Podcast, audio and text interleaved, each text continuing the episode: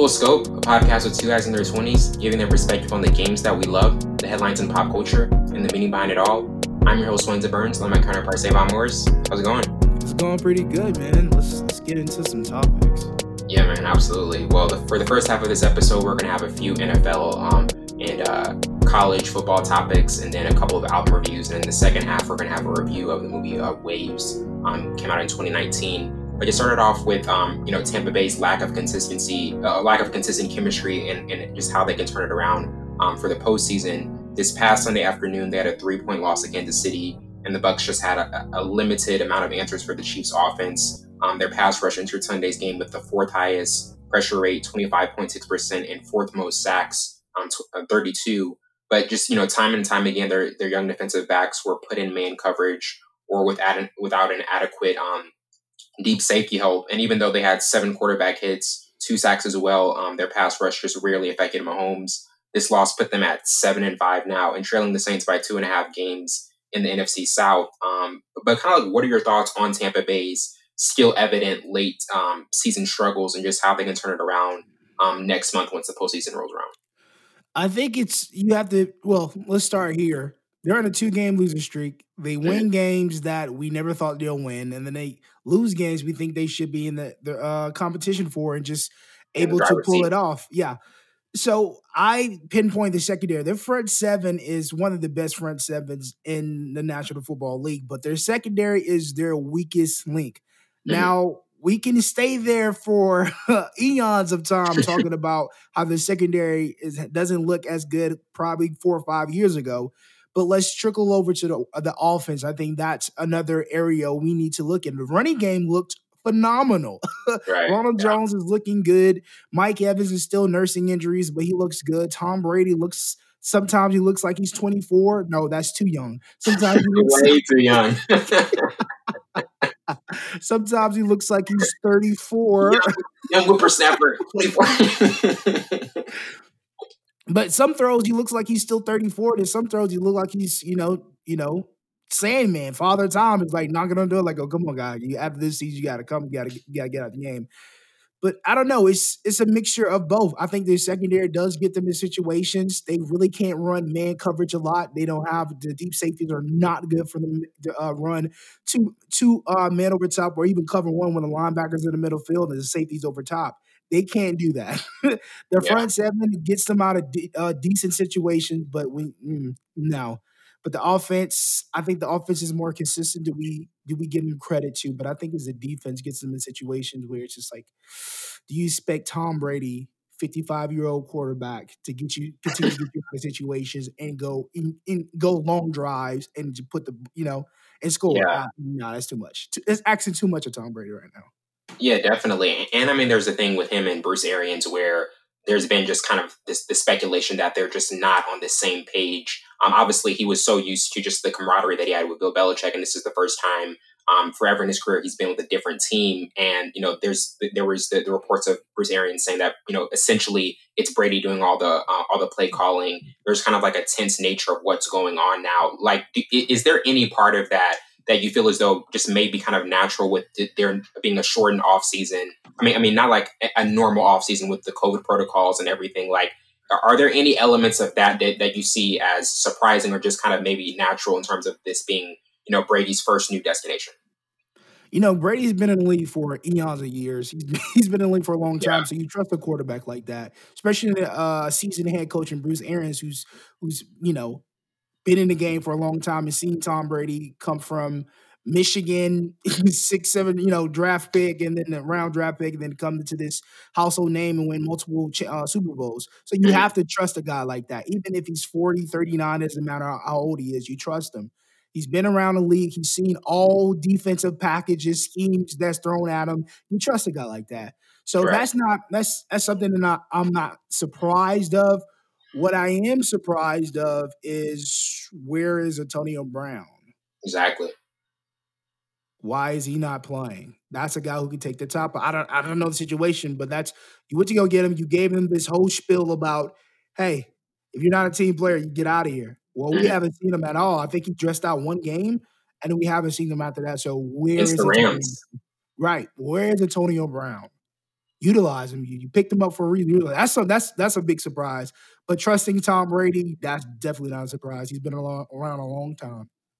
Yeah, absolutely. Um, and now transitioning to Pittsburgh's um, undefeated streak and just how how they compare to the defending champs um, uh, Chiefs in a five point win uh, Wednesday afternoon, they were able to put together just you know the type of performance that you know wasn't the smoothest or, mo- or most surgical as there were you know many errors against a shorthanded um, rival in the Ravens. Um, they had five drop passes, matching the most in the past 15 seasons, and they also failed to score a touchdown on their first uh, three trips to the red zone. Um, but when it comes to this undefeated season for them so far, what are your thoughts on just how elite they really should be considered, even with a, a bevy of errors in this game? As you know, even Mike Tomlin and, and, Big Ben weren't thrilled with the performance. They feel as though they just weren't even at the level that, that, that they could be. Um, and, and, it seems as though like they still feel as as though there's room for improvement, even as they're eleven and zero. Oh. You know, it's crazy. I saw this uh, a couple posts on Facebook that said they gave a specific reason why uh, Pittsburgh won. One, I think, was the Browns. Nick Chubb was out. Um, mm. You beat an injured uh, Tennessee. Oh well, they said Tennessee. The refs uh, bailed them out of Tennessee. It's a it's a laundry mm. list of things. It was a whole like specific reason why why they won. they're eleven and zero, oh, or I think yeah, I think they're eleven and zero. Oh. Eleven and zero, yeah. But no, they find a way to, win. win. Big Ben was out last year. Antonio Brown circus was last year.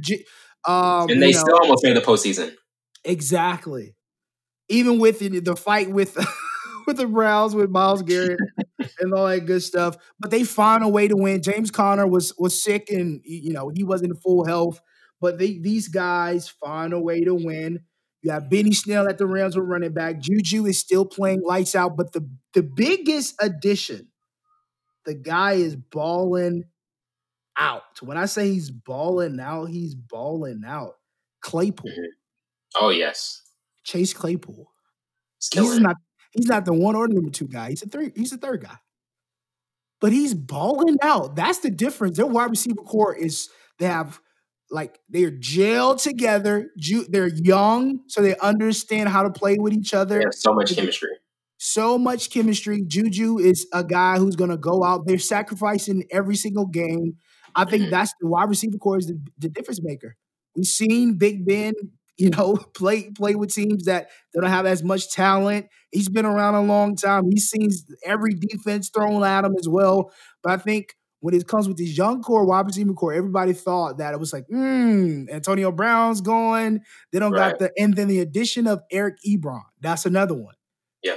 They, they call him Mr. Mr. Mr. Red Zone, I think, or something like that, because he has the highest percentage of any wide receiver tight end at the yeah in the red zone. More touchdowns than anybody in the red zone since like i guess 2017 16 whatever.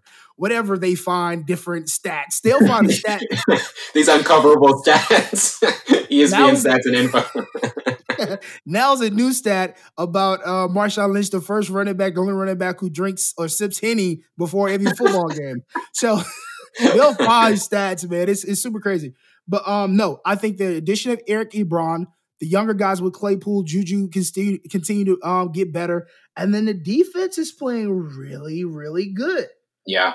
Really, especially really with the Ravens having that chance at the end of that first half to at least get a field goal or something. And I mean, the clock management issues, you know, were on them, but that defense is just not budge, and they're going to find ways to, to to make plays. Right, especially we have Heyward still. He's been so consistent in this league. He's been with the the high the high Pittsburgh Steelers. The mm, okay, but you know what's crazy? It's never been like a Pittsburgh is trash this year. Never, never, never, never. been that. I think I don't know the, what the stat is. There's another stat with Mike Tomlin. He's the most winningest black head coach, mm-hmm. and something something else along those lines. But it's never been like a mm, Pittsburgh probably not going to make the playoffs. So Pittsburgh is really not good this year.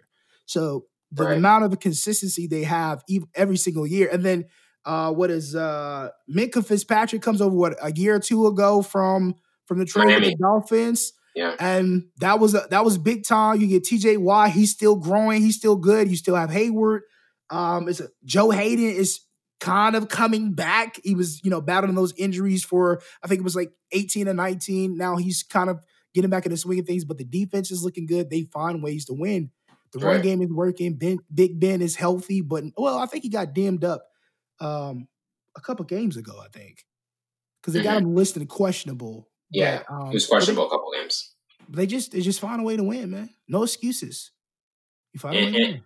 Yeah, absolutely. And when you compare them to like the Chiefs and, and then even like the Titans with what they're doing, like Derrick Henry just having, you know, MVP caliber season, um, and and the threat that they are as well as, you know, they were able to to beat the Ravens in the postseason last year and um, you know, even beat the Ravens um again before the Steelers um beat them this this past Wednesday. To you in terms of just like where the Steelers match up, obviously they're undefeated, but where they match up with even you know the likes of a Kansas City, like in a hypothetical situation, um, how important do you think it is for the Chiefs to get the one seed, or do you think it's one of those things where you know they're the defending champs, and even against an undefeated Steelers team, um, they would kind of still have the edge? I, we talked about this a couple times. I hate to to to put those guys in the same same realm, even though they're in, uh, both for the AFC AFC. But when when I look at, and I told you this multiple times, the Chiefs are beatable. They Mm-hmm. Right. are so beatable. Obviously, look at their record. They're still a good record. I mean, you still have one of the Only best, one loss. best quarterback. I mean, they it was multiple losses they should have had. Patriots. Um, Yeah, they, they beat the Raiders twice. Uh, with the second time, that was That second time, that was just Mahomes going off on a two minute drill. Right, for sure. And then they got went to overtime with the chart, not the chart, well, the LA Chargers, and a couple other close games they had, but they found a way to win. But when I see, when I look at their schedule and I look at uh, Pittsburgh Steelers schedule, I don't think they go undefeated. It's only two games at the end of the season with the Browns and the Colts that will probably give them try to give them trouble. But I think they they I think they're undefeated. Yeah. They're going undefeated. So when it when it looks like I think it doesn't matter if the Chiefs have the first seed or not. I think they will make it to the AFC Championship for sure. Oh yeah, But I think they don't make it to the Super Bowl. really, I, I don't think they make it to the Super Bowl because Wow. I feel like if there were they are having a lot of close games, and that, that is the one concern. People are saying that they're not separating themselves as much. That these close games are kind of starting to add up. See, tha- that's the thing. Just because they're close doesn't mean like I see it as there's a formula now to beat the Chiefs. The year before and the year before that, uh, what it was 18 and 19. There was no match for Tyreek Hill. He just went off like uh last week. He just went off for sure. Two, well, three touchdowns and like 200 some yards against. They're um, 29. yeah, I, I forgot what team they played, but it's Tampa a Bay. formula. It's Tampa Bay secondary trash. Only good one is, is Antoine Winfield. I think he's a rookie or a second year guy. Guys, he's a he's a plugger, whatever, whatever. But there's a formula to beat Kansas City Chiefs. The uh is the four or five teams did it. They are capable. It's all about the two men high. What are your safeties? Are your safeties good enough? I think Pittsburgh Steelers safeties are good enough. Um, it's a bunch of other teams in AFC that are safeties and secondaries good enough to hold Tyreek Hill and make uh, Patrick Mahomes beat them consistently w- with going out of the pocket. You know what I mean? Because he gets Right, tired. yeah. He's human. He gets tired. If you extend a play every play, that's You're gonna happen. get drained gonna eventually. get drained. we saw that with Cam Newton in the Super Bowl when they when they played uh, the, the Broncos. The first first couple series, they were running the ball, but you can see his hand was on the hip. He was gassed, and they changed their they changed their approach. They got beat. Mhm. So yeah, but I don't I don't want to compare them, but I, I do think Pittsburgh won't be beat for the remaining of the season. Yeah, and it's- it either. Extremely difficult to find a way to beat them because they find a way to win. I don't know. I don't have anything for you. Everything seems to work for them. Yeah, absolutely. And, and now transitioning to, to most interesting um, Week 13 game. Um, for, for me, I would have the Rams and Cardinals as, you know, in Arizona's loss versus New England last week, their offense, you know, didn't look as potent. And, and even Cliff Kingsbury's um, conservative approach down the stretch was, was a downside. And then for the Rams, you know, they were also, you know, s- sloppy offensively in an upset loss for the 49ers. Um, but there's just, you know, the fascinating contrast of the Rams defense showing up every week. And then also if Kyler Murray um, can have a bounce uh, back week, it's going to be like one of the biggest questions for that matchup. Um, but to you, kind of like, what is your most interesting matchup for Week 13? I have two. Don't hate me. Um, New York Giants and the Seahawks because of the NFC situation. They Yeah. have to win out. Um, but the real, the real, uh, The real one. the real one, I think it's Cleveland and Tennessee. oh, I oh really yeah, do. that's Running back against running back. Um, okay quarterback gets okay quarterback. yeah, they just do they do just enough. right. they And got the do just enough label. They super surprised me this year. Cleveland did. I know Tennessee was going to be good because of freaking they have a cheap weapon in the backfield. They Derrick Henry is the Browns are the Browns eight and three or seven and four. Uh, I think they're they're 83. Eight and three. Okay. They're second in AFC North. Um, they're two and two. You know, they're not really good, but they their record is Nick Chubb was out a couple games. OBJ goes out. It's Yeah. just different moving parts. Everybody thought they when they I think they lost their first couple games. It was like, well, actually, You know what the their speculation is now, Savon? You know what the speculation is now? Oh, they can win with that OBJ. They didn't need him in the first place. so I'm like, Uh, don't no. do that. Don't do you that. different? Like the running game. Nick Chubb is a beast. It took him a while. It didn't even take him a while. It, it took them giving him the number one opportunity because when he came over, it was Carlos Hyde. It Mhm. was uh sheesh, uh the running back from the Miami. Uh what, what, what is his name? It's, it's a bunch of running backs before him, and he just needed the opportunity to just be the number one guy. And once he did that, he showed why he was one of the best running backs coming out of Georgia. RBU, mm-hmm. running back you. I will give Georgia that. They they always breed one of the best running backs, even though if they get hurt or whatever. but, but I think Nick Chubb is definitely that guy. But I I, I want to see both these running backs go at it for sure because it's never been like a headline in the past couple years, just like oh running backs is running backs. So it's quarterbacks. Oh quarterback versus the defense, but they got two running backs. It's gonna be a show. Literally Oh, gonna yeah. be a show. So Definitely. that's gonna be interesting games. Yeah, absolutely. And, and now transitioning to college football with just, you know, how um, legitimate is Notre Dame added on to, to uh, with their new championship, uh, new uh, ACC championship berth that they found out Tuesday night. Um, they're currently 9 and 0. And, um, you know, for last Friday's uh, game against North Carolina, they held them to 298 yards of offense and also pitched a shutout in the second half. And the interesting element about Notre Dame is, you know, even though they have um, an, exper- an experienced QB, they also have a power run game and a pair of tight ends who are you know presented as matchup nightmares, and, and they kind of have like a more of an old school approach compared to what Alabama and, and Ohio State are doing now. Um, but to you, kind of like, what are your thoughts on just what Notre Dame has done this season and how they match up with some of the other playoff contenders? Notre Dame, Notre Dame. I'm saying your name wrong. Yo, they are playing great football. Yeah, it was always been in that because they were independent. When you're independent, you get to play the play teams you want to play, and sometimes they don't play good teams. And then you go off that and you go to the quarterback situation, right? Right. Their quarterback, I'm gonna give you his name here shortly because my computer is loading. loading. Ian Book, because I never Oh, know his name goodness. off. Ian looks Ian like Book. a NFL quarterback this year. I don't know what the guy did before the season started. I don't know if they're in ACC that gave him a boost, but the guy looks like an NFL quarterback. That was the last year they had Dexter Williams doing everything for them. Mhm. Now Ian Brooks, and then they got a couple tight ends. Their their secondary is looking good. Front seven looks good. Everything is working out. The biggest challenge, I, and I think people still kind of knocked them because Trevor Lawrence did not play, but Clemson had a freshman quarterback that did absolutely a great job. Their future, yeah, he killed it. oh, their future is super bright with the kid. But that's their biggest biggest competition. They're Yes. going to win out. I don't see any other team beating them. Yeah, and now it's set up to be a Clemson Notre Dame rematch in the AC championship.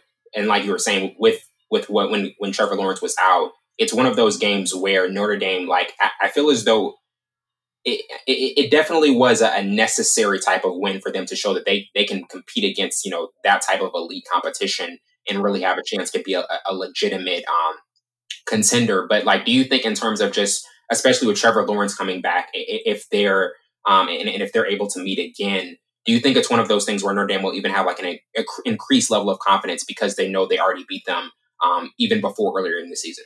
No, I think you changed because now, before you kind of didn't, you didn't prepare for Trevor Lawrence because you Yeah, know he exactly. was going to be out. So I think them beating a freshman quarterback and being surprised by a freshman quarterback is the biggest um, curveball they'll face face all year. Now they have to prepare for Trevor Lawrence. And with that, I think the biggest like knock against that game, Etienne, I think I'm pronouncing his name right. Yeah, Etienne. Yeah. He didn't have a good game at all. 18 for 28. He had a, um, he got a touchdown with her, blah, blah, blah. But their West Come deep, both defense looks like crap, obviously, because it's the ACC. and their defense are not really good. But that was a big surprise for me. I think when Trevor Lawrence is back for this game, I think it's a different preparation. Now you have a seasoned quarterback. It's going to be harder to prepare for him because now this guy has seen you or seen teams like you for three years now. He had he's he's only missed like what two games? Yeah, only so. as a starter. As a starter, I'm just saying as a starter. But he only missed two games as a starter in his, his, his three years at being at Clemson. He's seen every defense. Mm-hmm. different teams. He's been in championships. So preparing for this guy that can look off look, look off a safety without with, with ease, smooth like butter, it's hard to prepare for him. So instead of preparing for a freshman quarterback, you have to prepare for a seasoned quarterback, three years. He probably will stay for Clemson because I would not want to go to the Jets. That's a year or there. Hey, one more year. right, but it's gonna be it's gonna be more difficult to beat them this time with Trevor Lawrence because he's a seasoned quarterback and he's yeah. he is a threat. And then I think with his presence at, in the back in the backfield, I think Etienne will will come up and he'll have a big game. I hope so. They're gonna need mm-hmm. it. Yeah, absolutely. Um, and, and, now transitioning to, to Florida's continued development leading up um, to the SEC championship. Um, you know, over the last two weeks, Dan Mullen has discussed repetitively, you know, how he's seen room for improvement. And the focus will, will be on the defensive side when the Gators um, visit the rival Tennessee with a chance to clinch the SEC East and a spot in the SEC championship game. Um, but even after a shaky opening against Kentucky, their defense was uh, stellar and, and, held them to 221 yards, its lowest of the season. Um, two of 13 on third third downs and made three interceptions. Um, but what are your thoughts on if they're getting into the right form at this point in the season as they're close to an SEC championship berth? It's it's it's now or never. To yeah. be completely honest with the defense, excuse me, offense is something that we're not worried about. Especially with Kyle Trask. Right, yeah. 12th overall in the entire um, uh, um, NCAA. Uh, second in passing with averaging 369. Rushing is, is right behind that.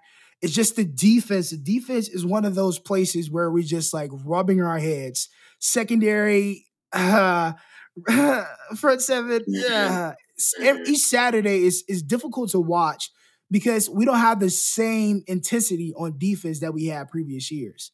You know, yeah. Miller is a guy. He just for me, it's not. It's just the entire the entire defensive side. It gets me like ramped up because now we have the quarter the quarterback situation solidified. We have the offense on all cylinders, and now we look to defense. Like what? Like why is it not balanced? Like every year we have a great defense, no quarterback, mm-hmm. right? And then we go. Or like, you've got a stud, right? Now we got now we have a stud, and now the defense is just like. And a lot of people say it's the defensive coordinator. A lot of people say we're our our secondary is not as good as previous years. It's a it's a mix of all of that. You see, if you I don't know, you watch the game where you see the highlights. Dan Mullen actually ripped into um defensive coordinator. Yeah, defensive coordinator for at least five minutes. It, it's about time. So yeah. it's now or never for that defense to wake up because there's a lot at stake. You have to finish out with Tennessee. You know you're going to have either Alabama or Texas A&M. Probably going to be Alabama because Alabama's not going to lose the rest of the season. Mm-hmm. So you're going to have Alabama Their high power offense, their defense is really good. So it's now or never for the defense. Figure it out. Yeah, absolutely. Um, now transitioning to a couple of our album reviews, starting off with um, Giveon's "When It's All Said and Done," and just kind of like the overall thoughts on, on the rising star he's become. Um, it was released this past October, and these four tracks about um, experiences in love and, and, the battles that that can be generated really draw listeners um, into his alluring sound as a new artist. Um, he's been on the rise, especially this year, with being featured on uh, Drake's Lane demo tapes and debuting his first project earlier this year. Um, but but just overall, this mini project encapsulates an array of emotions, and even though there's room for growth, uh, when it's all said and done, really dem- really demonstrated um, Giveon's uh, talent lyrically and sonically. Um, but to you, kind of like, what were your overall thoughts on this project as like he really has become a budding rising star in, um, of, of 2020? What a voice. What Yeah. a voice. First off, what a voice, what a pitch, what a tone. And to still have range at that pitch. Mhm. Yo, that's that's that's a guy talent, bro. And it it remind it, it's like a mixture of Barry White, Lou Rawls, and Mhm. probably like a singer who can really like Michael Jackson or something. Like somebody has that vocal range. right. But he he really doesn't like tap into that vocal range because he doesn't have to because you're mesmerized by just that subtle. It's just different. His his, his voice is very distinguished, and I mean it's beautiful. And then his music, his writing ability, song selection, production, especially uh, "Still Your Best," one of the best songs of the year to me. Man, incredible Crazy. written, great back, great story, big back, great background. And how many people are thinking this? Oh my god. it's relatable. So this music is not a long just man, this is yeah, this EP was dope. And then crazy, I we we talked about this when uh Drake first put out his Chicago first Free. I remember that. I was about to bring that up. Chicago Freestyle. We were both talking about it, and we did not know who this guy? was. We didn't know who it was.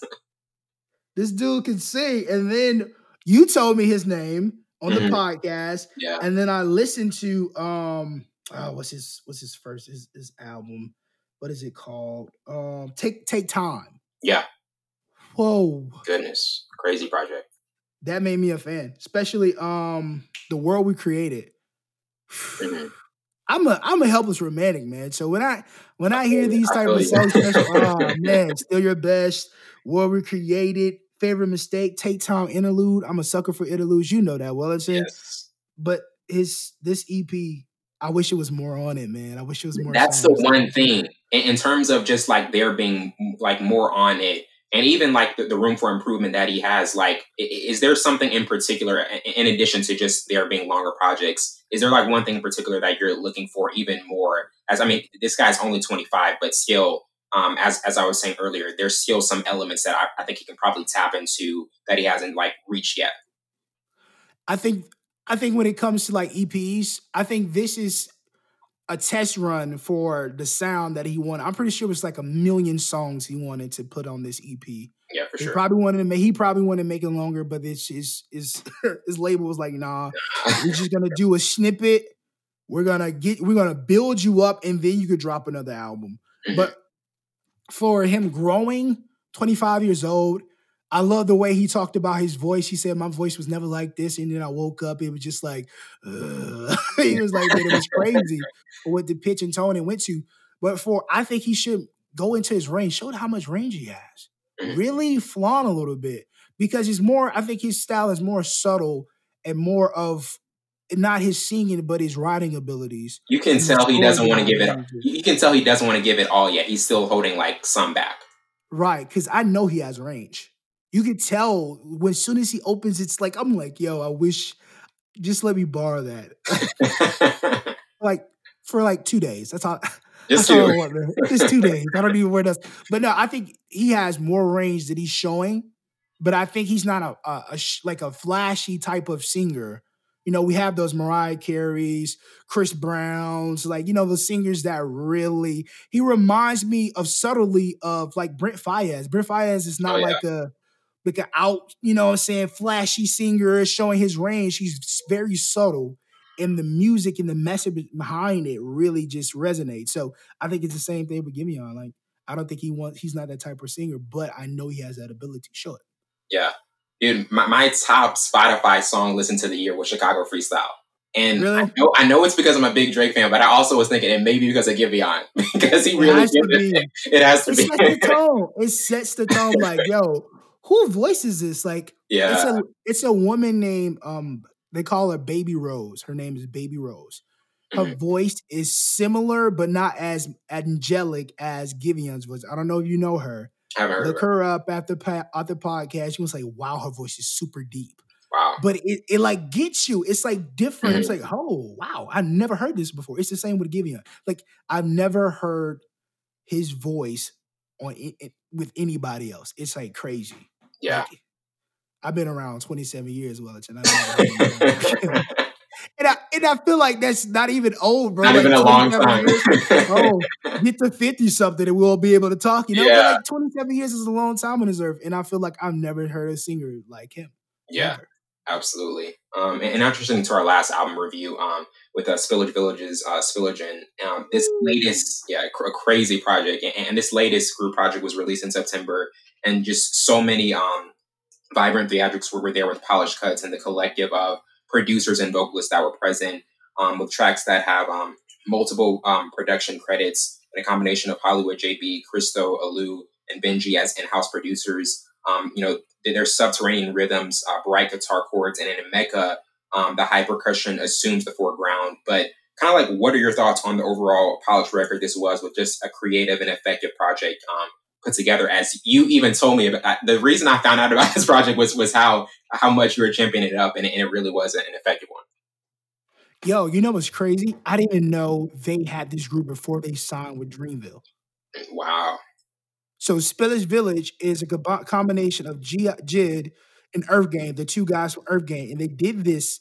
They, I think they met in like college or whatever they met at, and they started this. And then Dreamville signed Earth Gang, Earth Gang first, then he signed JID with Jid. Crazy. But they still had their group. I was like, because I saw this on Facebook. I was like, who is Spillage Village? Why is JID? Is he featuring? And it was like, no, that's he's a part of that group. Like, what?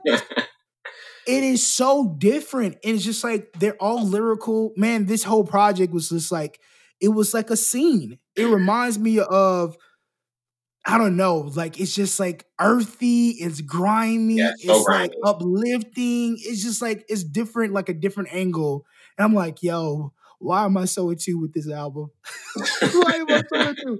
And their features were crazy. Yes. Features was crazy. They had Black on here. I think they had um, Lucky Daye, which I'm a huge fan of. Mm-hmm. Um, who else was on this? Jurdan Bryant.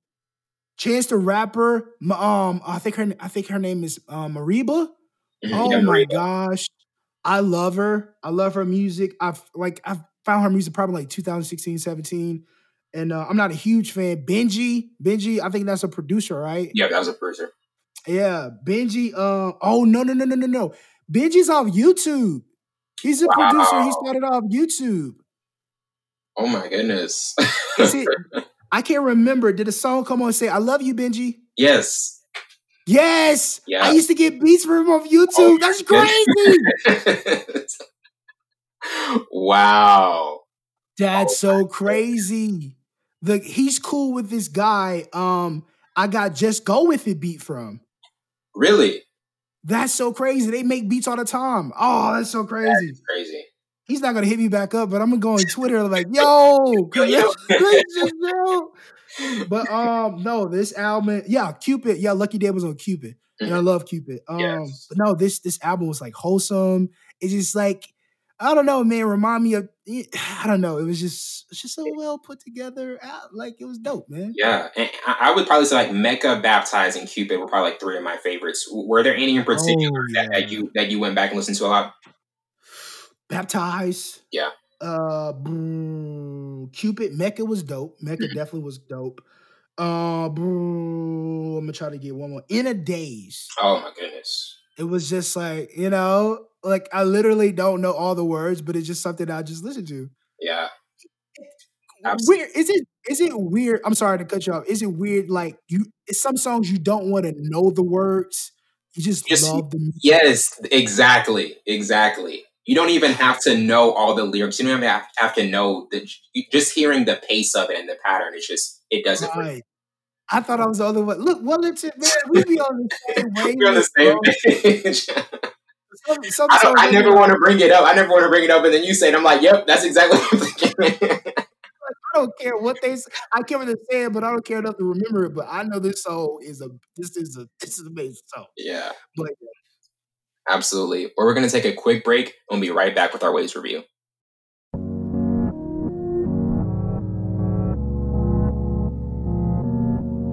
Welcome back to the show, and now we're getting into our Waves review, and we're joined by a special guest, Tyler Burns, my brother, um, president of the Witness, a Black Christian Collective, co-host of Pass the Mic podcast, and now lead pastor for New Dimensions Christian Center.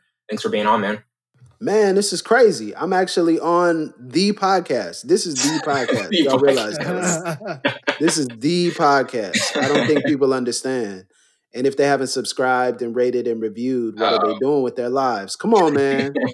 You need to turn up, turn it up, man. Especially at the end of 2020. Come on, y'all been recording through a pandemic, a pandemic. bruh. Man, I'm so proud of y'all and thankful to be on the podcast, man. Yeah, man, absolutely. Well, to start it off with the overview, um, Waves is a 2019 American drama film written, co-produced, and directed by Trey Edward Shults. Along with Shults, it was produced by Kevin Turen and Jessica Rowe, starring uh, Kelvin Harrison Jr., Lucas Hedges, Taylor Russell, um, Alex uh, Demie, Renee um, Elise Goldsberry, and Sterling K. Brown. And set against the vibrant landscape of South Florida, it traces the emotional journey of a suburban family as they navigate love, forgiveness, and coming together in the aftermath of a loss. Um, it brought in 2.5 million in the box office and had um, an 84% rating on Rotten Tomatoes. Sterling K. Brown was nominated as Best Supporting Actor, and Taylor Russell won the Gotham uh, Independent Film Award for Breakthrough Actor. Um, but to you, Tyler, kind of like what were your initial thoughts of this film as a deeper and more profound film than kind of your average character drama? You know, it's interesting that you bring that up, man, because I think even the description and the way in which the film was presented to me does not do the film justice as far as the emotions that you feel. Right. It is it is blunt, it is tense, it is unrelenting. And the way that I described it to someone when they asked me about the film after I first saw it, I said it's really emotional epinephrine. It's really adrenaline, man. Mhm. And the levels to which you feel kind of the stretching of the rubber band and then the release, then the stretching of the rubber band and the release. yeah. Um, it, it's a lot all at once. But I think what this film does well is highlight twin uh, pictures of fatherhood. So you see Tyler and Ronald on the first half of the film, and then in the second half of the film, uh, I believe it's Luke and his uh, father as well, and the twin kind of seesaw push pull of a father losing a grip on a son and then a Mhm. son losing a, a grip on a father. I think that Right. that contrast was extremely effective. That's what I think the film does very well, and and that immediately leaped out at me, even if I wasn't ready for the twist in the middle and the kind of shift abruptly into what the film becomes.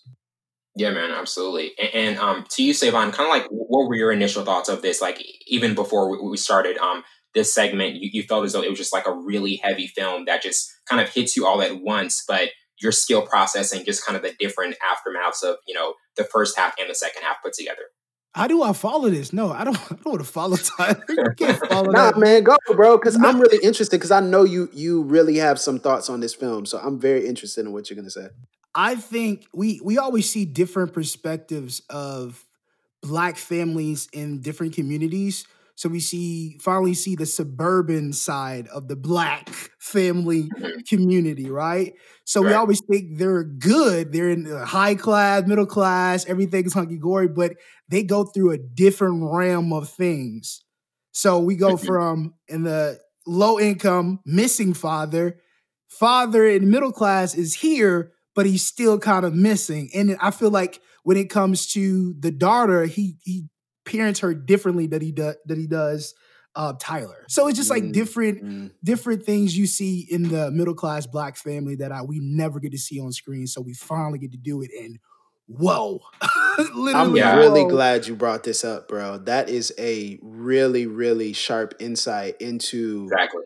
the ways in which it was portraying this and and not just middle class, not just well to do, but really living in opulence. I mean, if you take a look at you take a look at some of the ways in which they utilize the 360 shots in the waves, like this Crazy. panorama look. You get the first 360 shot is in this very, you know, fully loaded, you know, pickup truck right. um, Mhm. that you can tell clearly costs a lot of money, but it's driven by you know a senior in high school, and then you got some panorama shots of him going up the staircase, the winding staircase, so you get a look at the full house and everything that it entails, and you're seeing this very this very high class, you know, middle class, well to do picture, as Savon was saying, a black uh, family, and not just doing well, but really at the at the top, at the peak. Pinnacle. Yeah. So that is really that's sharp. I'm glad you brought that up. Yeah, absolutely. And interesting to our first topic, from one to four stars, what would you give it? Um, to me, I, I would give it four as you know, obviously all the performances are excellent and how the elements between reality and melodrama are measured. Um, but just the same patterns being followed visually, um, delivering a film overall that's just um, has a deep feeling, but makes you think quickly as there's just so much thrown at you. Um, it, it is really kind of a, an effective type of feeling. Um, but to you, Tyler, kind of like from one to four stars, what would you give it from your perspective? Wait, so what did you say, Wellington? What would you give it? I'll give it four. Really? Yeah. Yeah. Wow. Yeah. I, I want to hear what Savon, Savon, what would you give this film? I'll give it a three, three stars. For for the simple reason, Okay. I think when when you look at what they try to portray with Mhm. the shots they do, like the shots out their hands, just like after after the car, I think he the director tried to do too much of painting the picture. I do agree, picture should tell a story, video should orchestrate that story, but I think in this realm of um what type of story they were telling, I think the actors, the the characters should tell more of the story than the scenery. Hmm. So I give That's it three point. stars. I give it three stars because I think they some at some points of shooting they did too much to let the the I guess the nature of what was Or the going scenery on. dictate- yeah, paint the it. picture more than the characters does. So I, that's why I give it three stars. Man, Phew. yeah. So it's interesting because, like, I think part of the reason why I approached the film and acknowledged the beautiful cinematography and just kind of kept it moving was because it's A24, so you expect these films to be beautiful. Like you expect like them to have a specific style of shooting in that production house. But I struggle with how to answer a question of what do I rate this film because I Mm. still don't know how I feel about this film. Ah, that's Okay. Um, that's that's very different. It's been a it's been a while since I've watched it, and then obviously rewatched it for this podcast in preparation. And so now, you know, we kind of get into you guys always ask, you know, what is a what will you think about it in five, ten years, like years, at, yeah. you know, rewatch value or something like that. And you know, I, I don't know how I feel about it now. I think Mm. if I'm if you have to pin me down one to four stars, I'd probably say three Mhm. Okay. you know, or in between three and three point two. And the reason I would say is Savon, because Savon doesn't like that 3.5. That Listen. but see, there's too many. There's too many layers. Like I feel like there's just too many layers. You know, if you put a three a three star movie that's overachieving with a three star movie that's underachieving, I feel like they're doing different things and accomplishing different things. But Mhm. you know, I understand I'm cheating a little bit, Savon. So bear with me. Bear with me. Um, man, I don't know. I don't know if this film knows what it wants to be, and I Mm. don't know if this film Identity. decides what message it's trying to tell. I have no idea what the message is. Like I get, That's the, yeah. I, I, I get the emotion of it and Yeah. the the chaos of it, Right. and it's it's a roller coaster. But what is the point? And ah, yeah, yeah, yeah. I'm I'm just trying to wrestle with like what is the point of the film and what ultimately is this film trying to say? And I Mm. believe it's saying one thing in the first half and then something totally different the in the second half that somehow ties together, but but I got to work to tie it together. And I feel Mhm. like personally that is um I think that the juxtaposition of fatherhood is secondary. And I'm like, the juxtaposition of, of black fatherhood, you know, with a black son and, and white fatherhood with a white son kind of seems like it's symmetrical, but it's not the point. Clearly, the director is not making that the central focus point of the movie because it shifts dramatically in the second half. So I'm just like, I don't know. Like I feel like um I feel like there are things that when it's great, you know, that old, you know, Scott Van Pelt uh, idea, how good is your good, right? right. When it's good, it's really good. And when it's not, it's like, mm, what's going on here? I'm so confused that we just went through an hour of this type of film and then we abruptly put another film together. This should have been a part two, you know, not the same Right, film. yeah. Absolutely. Um, and now transitioning to um, favorite character. Um, to me, it was Emily as she's presented just as you know the, the shy teenager who's kind of grappling with loss and forgiveness. But you know, as she finds her own love in the second half of the film, there's still a profound message of you know balancing how you can deal with healing and forgiveness. As she's still at the point of you know as she had that conversation with her father of kind of punishing herself for seeing her brother that night, but not approaching him at the party and the second half of the film, you, you even feel like more of a sense of heaviness from the aftermath of what they're still, what that family is still kind of having to carry. Um, but to you, Tyler, kind of like who was your favorite character from this particular film? Well, Emily's not my favorite character, but I think it's worth acknowledging that Taylor Russell is a phenomenal talent. She's Yeah. incredible. Um, she's also in this uh, Netflix series called Lost in Space. That's incredible, um, and she does a great job there as well. Mhm. I'm partial to Tyler because my name is Tyler, so I'm partial to Kelvin Harrison because I think he he went to depths in that portrayal that were so emotionally raw and really vulnerable for an actor to go to. Yeah. Mhm. I, I I also think that Catherine, his stepmom, was outstanding as well as kind of the emotional core of the family and kind of rooting and grounding the center of the film. But man, my favorite character is man, Sterling K. Brown killed it, y'all. He just yeah, that's my. he floated, man. He transcended time and space. Floated. Listen, man, that dude, I'm telling that dude has levels. It's levels to this, man. Mhm. Yeah. And as great as Taylor was, and Kelvin was, and Lucas was, um, and Renee, when Sterling K. Brown is on the screen, you pay Mhm. attention to Sterling Pay K. Brown. You definitely do. It's Yeah. just it, it that man floated. So I got to give him his props, and I understand why he was nominated because I think he was he was phenomenal, man. And so he was definitely my favorite character because I think the central theme of this film is the dangers of limitless living, Mhm. and I think Tyler lived without limits, and Yeah. that got him in trouble. And one of the one of my favorite scenes, which I absolutely love, how Sterling K. Brown played this when Tyler is drunk, comes home the fateful night of the party. You know, he's pointing and, and cussing his mom, you know, stepmom out, calling her out her name, all these other things. And you can see that Sterling K. Brown has this fear in his eyes, not because he's afraid of his son, but because he sees himself in his son. hmm And so there's this deep fear that he has. And then there's a moment where he approaches his son, his son pushes him down, and then he he hurts his knee, right? Mhm. And in the same way that Tyler had been hiding the extent to which he was hurt in his shoulder, you know, Sterling K. Brown's character had Ronald had been hiding how hurt he was in his knee. And I was like, oh, they're a mirror. Like it was Mhm. looking at a mirror. It was Yeah. looking in one another. And I felt like he met whenever the emotional, you know, younger actor or, you know, co-star went to a level, he could meet whatever level they went to. Um, and I feel like there's so many layers in his character. So yeah, long answer to a short question, but I, I definitely think it's Sterling K. Brown's character, man.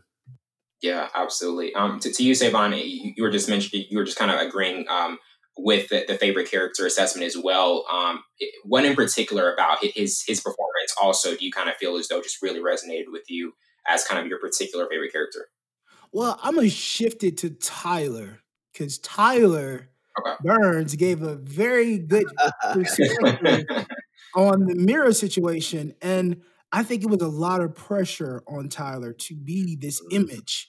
I think we do not, mm, we don't indulge in what high school really is for students.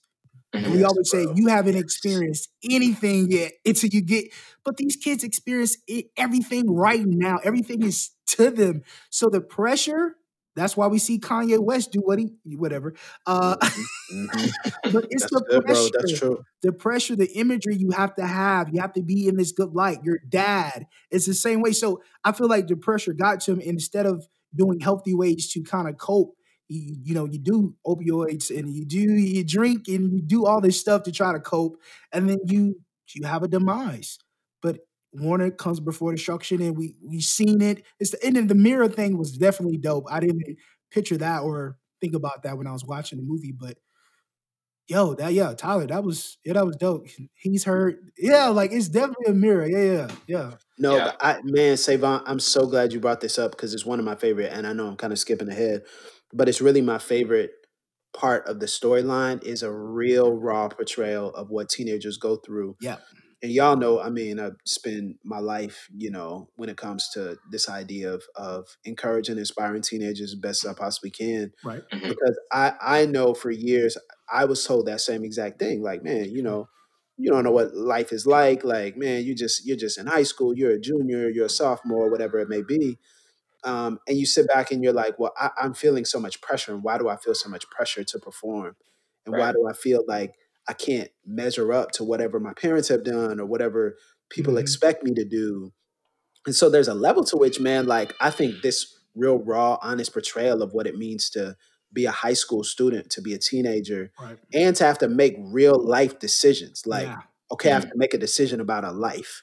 Like I have to make a decision about, you know, how I'm gonna move in this space. I have to make a decision about my future and my career. I have to make a decision about all these things. I, I'm really thankful you brought that up because I think it's something for especially adults to hear and see. Like y'all go through pressure. Like college students, teenagers go through pressure Right. that many of us do do not properly uh, acknowledge. Yeah, definitely. And, and transitioning to most memorable scenes, um, I had the "We're Not a Family Anymore," where you know Ronald and Catherine are just having kind of an, intense conversation about Mhm. um, just where the family's at and just kind of um, the lack of direction that is kind of insinuated. Um, also, um, Tyler finding out about the severity of, of his shoulder injury and keeping that information from his family. Um, you know, the, the the night of the party is, is definitely kind of like one of the climaxes, as well as just everything um, goes awry. Um, and even later in the film, with Ronald and um, Emily's conversation about just kind of like how she's doing and how she's grappling with everything, and how you know he's very worried about her with with just kind of what she's processing. Um, so you, Tyler, kind of like what was your most memorable scene of, of this particular film? Well, I just want to say again that Ronald and Catherine scene. Look, Sterling Yeah, K. Brown, Yeah. transit. He floated, bro. yeah, He floated, man. Like it was final form, bro. That was unbelievable. Um, you know, I really agree with you on the the Ronald and Catherine scene. There were a couple of very poignant scenes the night that Tyler is trying to um, basically numb himself from the situation at the abortion clinic. That Mhm. was a scene that was very difficult to watch, but the the moment that I really appreciated was Emily holding her brother while he oh wept. yeah, Um, Yeah. that that sort of sibling love and the tenderness for a young black man to feel safe enough to weep in the in the presence of someone else and especially in the presence of his sister who he clearly it's not that they don't have a terrible relationship or that they have a terrible relationship but they, they don't have the best relationship but the Mhm. way in which they were able to connect in that moment and he was able to tender tenderly vulnerably cry and weep uh, i feel like personally uh, was the standout for me and, and yeah we'll talk about some other stuff later but yeah go ahead go ahead Yeah, absolutely. And, and to you, Savon, kind of like what was your particular, what was the particular scene that that, that just kind of had like a a, a, um, a big impact on how you view this particular film? Uh the scene when they uh they're talking about this in the family anymore, especially when even when the stepmother is kind of on Tyler's side, she sees the pressure, and but she's grieving in her own way, and then she's I don't know, it just seems I just the Mhm. depiction of oh. And then the the the scene where uh Tyler says no one can uh take me down or something like that, and I think his friend's like, uh yes they can. like it was just like Mm, you see him Yeah. high you know, at the top of his game, and you see how he handles it when he faced adversity, and it just plump goes down. And then hmm the scene where he's fighting with his uh, girlfriend, and and then she hits her head, and she, you know, that whole situation was a good scene. It really showed the the the young the young side of him, who he was, because you're not a man yet. You go through a lot, but you're not at the age of being a man and how to deal with situations. Now you're in a situation you're facing 30 years life in prison and now you see the child the child that want to be a man but a man want to be a man before his time so it was just like a little bit of here and there but like tyler said i still don't know the message Mm, bruh. yeah. i still don't know the message bruh. it's so many moving parts i'm like okay what's I, maybe that's the message. No nah he did something over here. Okay that's the message. So yeah i get what tyler mm-hmm. said. It's, it's good for him still don't have the message. Yeah, and, and, and I mean, I recently saw this film in November, and when he's headed to that party, I mean, obviously, I, I didn't know how it was going to play out.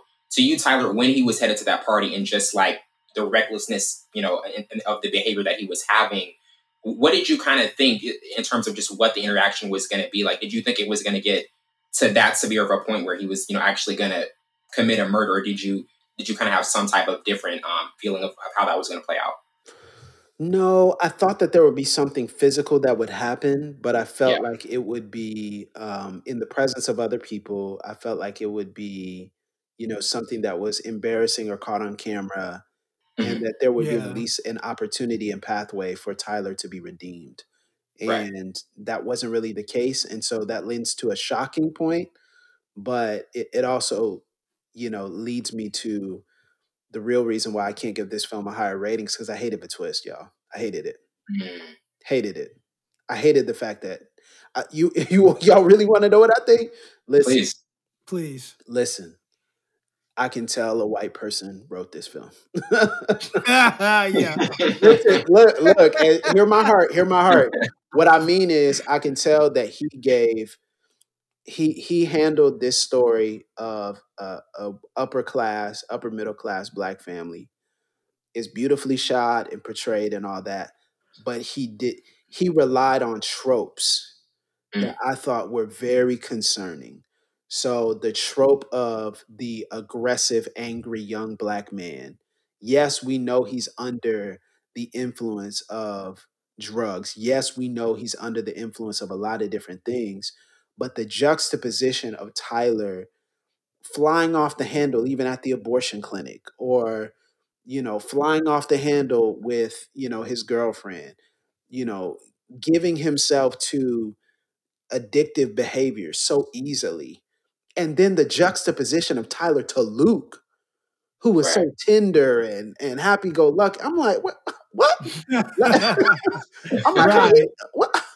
How this work? Like how, how this oh Yeah. he's so tender and you know you know innocent and unassuming and he's not without flaw but you you can tell it's a totally different portrayal and it's almost like oh yeah well well now i'm complete in luke and i'm like what like okay well cool but why does tyler have no avenue for redemption you know like Mhm. what is the i just i struck i could tell i'm like you are you are not thinking about the trope of the overbearing black dad and Yeah. Docile black woman and the attractive but relatively silent black sister and the Right. super aggressive black male young black athlete and i'm like bruh like and so a- as far as i understand the director was white and i could tell in the way that shots were portrayed and then the climax of an aggressive aggressive moment where a, a young black man commits a murder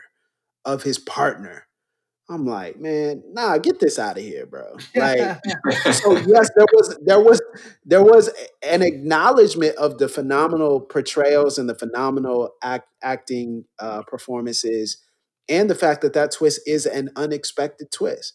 But man, I was looking like, I don't think I, I don't think I can vibe with this one. But right. I can't stand that it went to that level and didn't give him give him an avenue back. Yeah, definitely. Um, and now transitioning to most memorable quotes, I had, um, "It's been hard, hasn't it? Everything I do is for you. I'm trying to give you the tools to succeed in this world. Um, we are not afforded the luxury of being average. Um, you pushed him. I'm the one that's trying to hold this family together. Um, I know you're under a lot of pressure right now, but I'm getting really scared. And finally, um, we're in this together." Uh, to you, Tyler, kind of like what was your most memorable quote for this one? Hmm. Yeah, I'm not really sure. I think I think his speech to uh Sterling K. Brown's speech to both of his children in separate parts of the film, I think were, you know, there are a lot of quotes from that. I think, you Mhm. know, him him speaking to Tyler about not having the luxury of being average was was Yeah. clear and moving. Um Yeah. and I think as young black men, I think we can all identify with that one. I think Yeah. that was one that we were like, okay, triggered a little bit. Um Mhm. and then his his speech at the end, you know, talking about grace and love um, with his daughter was beautiful, and there there were moving parts in that. I think Emily has some really sneaky great lines. I just can't remember specific ones, but I think she has some really sneaky great lines about discovering and finding herself and, and things like that, which I think were um, pretty memorable. When she spoke, it it meant something because she's just an extremely talented actress. So, you know, Yeah. that's what I would say. Absolutely. Um, Savon, to you, kind of like what was your most memorable quote from this one? Um, when they were no, we're not a family scene. he was saying, "We still have a daughter. We still have a daughter. Mhm. what are you doing for her? Like, Mm. you're not doing anything for her. Like that was like, oh, okay, yeah, she she she with it today. And then the other one was, uh, I think he was talking to Emily. He said, um, "You have so much love to share with the world and so much life yet to live." I think he was talking to Emily. Yeah. when they, Mhm, when they were yeah. sitting down. Yeah, I thought that was really dope. And maybe it, a, a part of me thought maybe he wanted to say that to Tyler. And then give himself the Mm. opportunity to do that. So instead of sending him, he said it to Emily. So he could feel Wow. some type of, you know, I don't know. That's Brilliant, like, bro. yeah, Man. something just came to my head. I was like, maybe Yeah. this is something you know. You fathers are different when it comes to their daughters, and they Mhm. talk differently. So they're not given the opportunities to be soft with their with their son. They don't want, you know. It's just like so much this masculine imagery we have to have twenty four seven. So you're not able Nonstop. to, yeah, dive into the emotions that fathers need to do with their kids. Um, and I think that was one of the lines I think he wanted to say to Tyler instead of Emily. So that That's was so good, dope. bro. Yeah, I love that. Yeah. Um, now transitioning to what did you like the most about the storyline? Um, to me, just how this was a powerful and plausible tale added on with with deep Im- imagery and sound, um, kind of like really making you think through the emotional through line that's being presented was something that that I really kind of like about this particular one. Um, to you, Tyler, like were there were there any elements in particular about this storyline that that you kind of liked? Um, I, I know you said like the message isn't like extremely clear, but were there kind of some elements that you kind of felt as though were portrayed effectively? Yeah, I mean, you know, as a as a father now, um, the fatherhood, anything related to fatherhood, I'm hypersensitive to, and it hits different. So anything that relates to a portrayal of fatherhood and the ways in which fatherhood is kind of teased out and fleshed out, and and all of its complications and complexities and nuances, I think one of the things that I, I noticed that was so interesting was, you know, at the at the table after the church service, which is so funny, man. Hollywood got to get past like every church is not like perfectly diverse, but anyway. Um, so every time it's the Drop church that in scene there is real like quick. the exact number of it's like a quota of like people of color. I'm like, dang, like yo, this is like the most diverse church ever. Um, and so and so you know after that church scene and they're talking and then they immediately go into arm wrestling because they're arguing back and forth and so there's that expression of physicality but i think that expression of physicality and the way in which he connected with his son was so harsh as Savon was mentioning and it wasn't uplifting it didn't it didn't it was it was physicality but not sensitivity and after one of their matches, they're wrestling back and forth, you know, working on little things. Even though Tyler won, he's like, "Oh, you could have done this 20 seconds quicker, and let's do this." But he doesn't feel the fact that his shoulder isn't the same.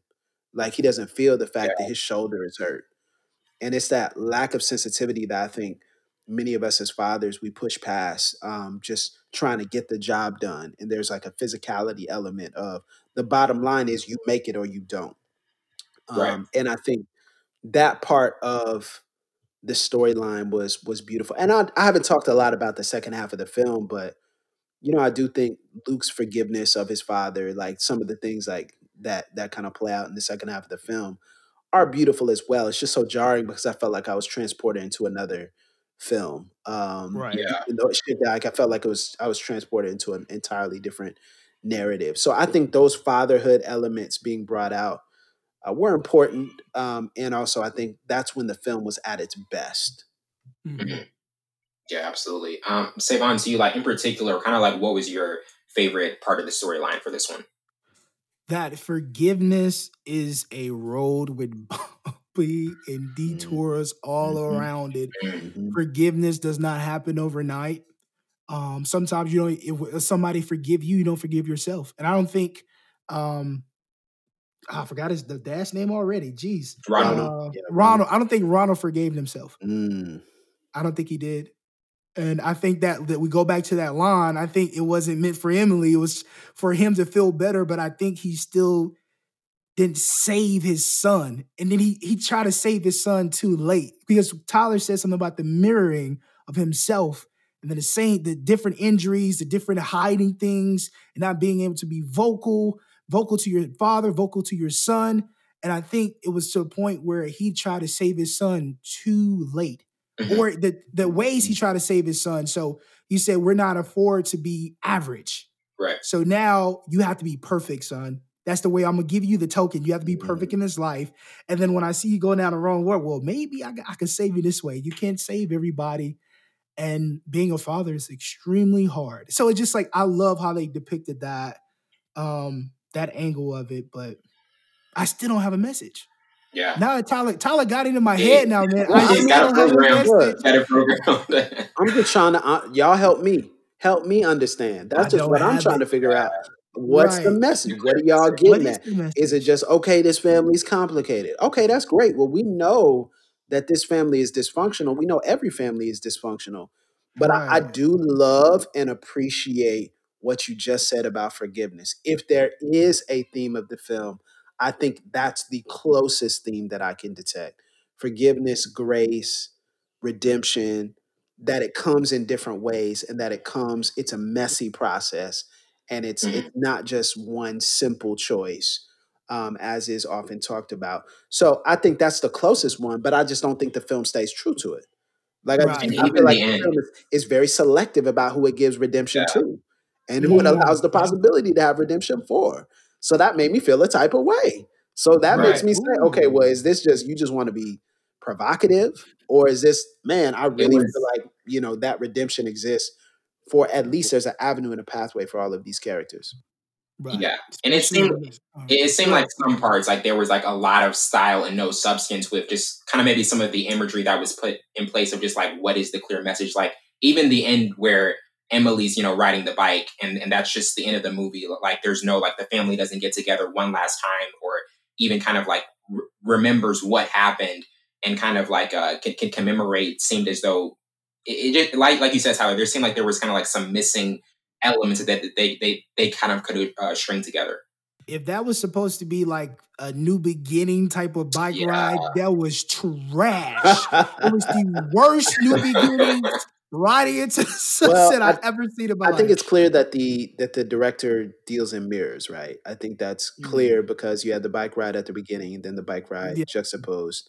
But you know you have the different portrayals of fathers and sons. You have you know the father seeing himself in the son like you could you can clearly see that the director enjoys parallelism. And Mhm. i don't think that's a bad thing but i think it's just left wanting when it feels like one story ends in in in utter despair and destruction and another story you know ends in selective redemption.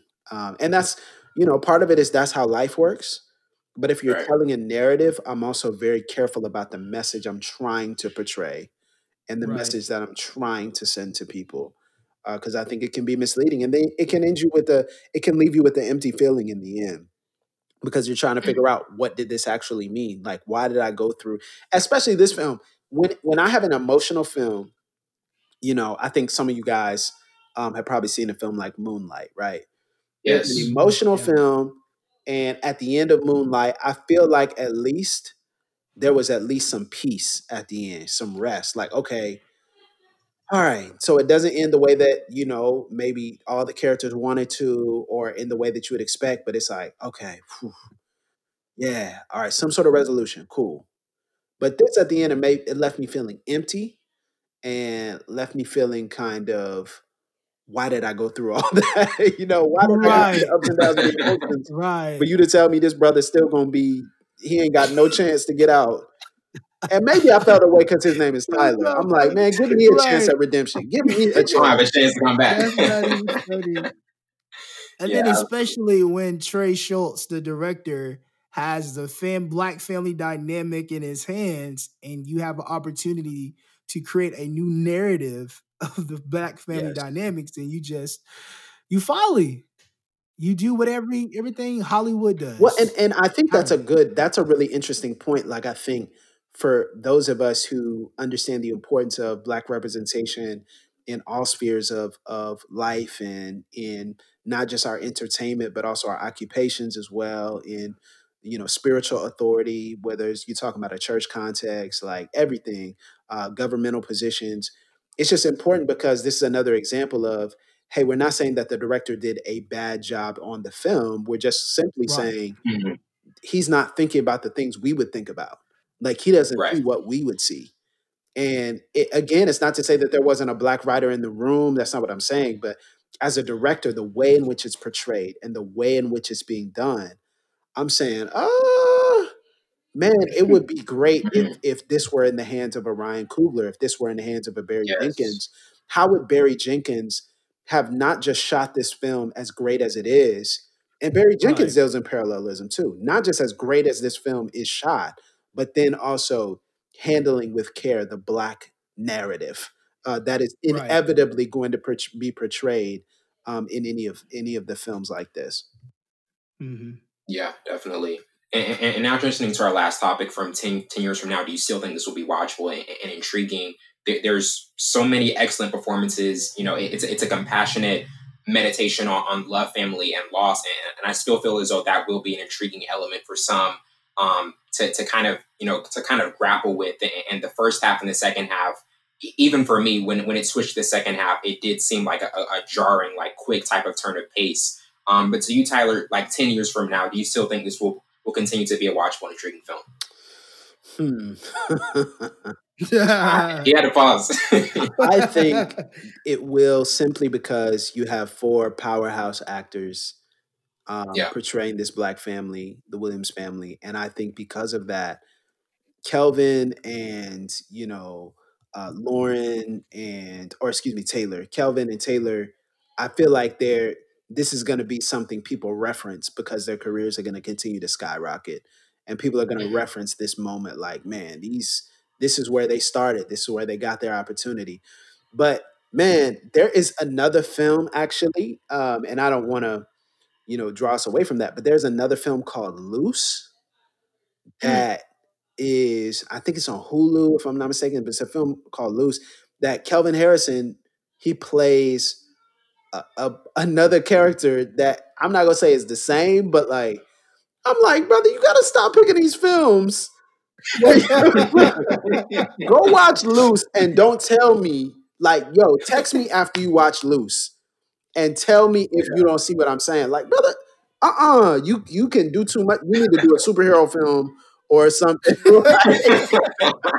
Nah, I need you to do it. And then in, in the trial of the Chicago Seven, he's Fred Hampton and he's in Godfather of Harlem or something. I'm like, look, bro, listen, listen, listen. Come here real quick. I need you to do something lighthearted. Like I need you to do These something one dimensional roles. And it's not it's not even one dimensional. It's just everything's so serious and psychological. I'm like. Luce is so psychological. And you're gonna be sitting there like, no, I know this ain't about to I know this ain't about to go the way I think this is about to go. And it's like, Mhm. okay. Um, so I feel like he's a talented actor, but I would also love for him to do like, man, just fun stuff. Like really great movies that are, you know, lighthearted. And maybe I'm missing some, but super lighthearted films that can eventually like go on to really get his talent out there, not just these deep psychological thrillers.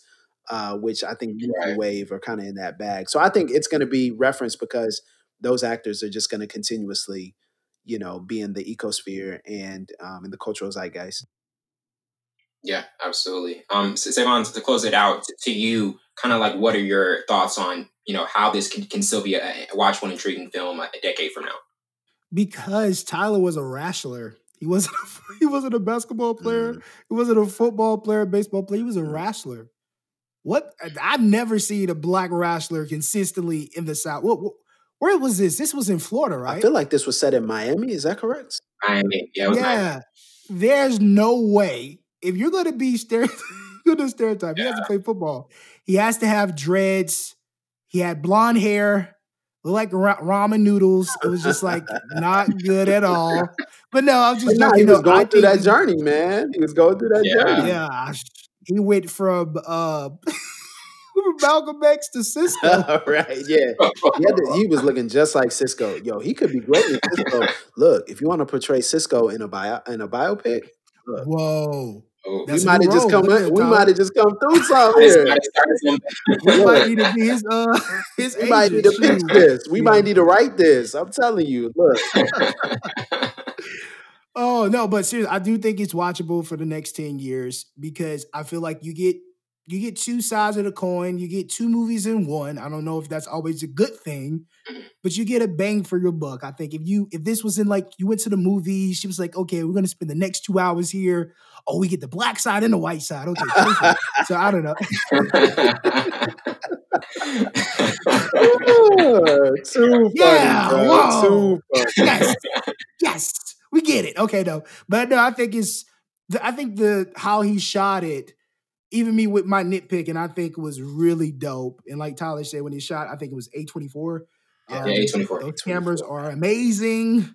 Ooh, it makes everything looks very cinematic. It better all the million dollars of equipment production. Um, but yeah, that alone, the scenery, how they portrayed the scenery and did all that stuff. Yeah, ten years from now should be watchable. Definitely. Well, Tyler, it has been an absolute pleasure having you on for the first time. You've always been a, a Yep. great influence uh, for me as well, even starting up this podcast. But uh, thanks for being on, man. Man, it's it's cool, man. Anytime y'all want to have me back, I enjoy y'all's insights. I think they're um, you guys are doing incredible work, man, and I just can't wait to see. I can't wait to say I remember y'all when. I remember when y'all was recording on Friday nights. Like I remember it when before y'all get to the big studios, man. So I appreciate y'all for having me on. Yeah, man, absolutely. Well, that wraps it up for tonight. I'm your host, Lorenzo Burns. I'm my counterpart, Savon Morris. This has been Full Scope. See you later.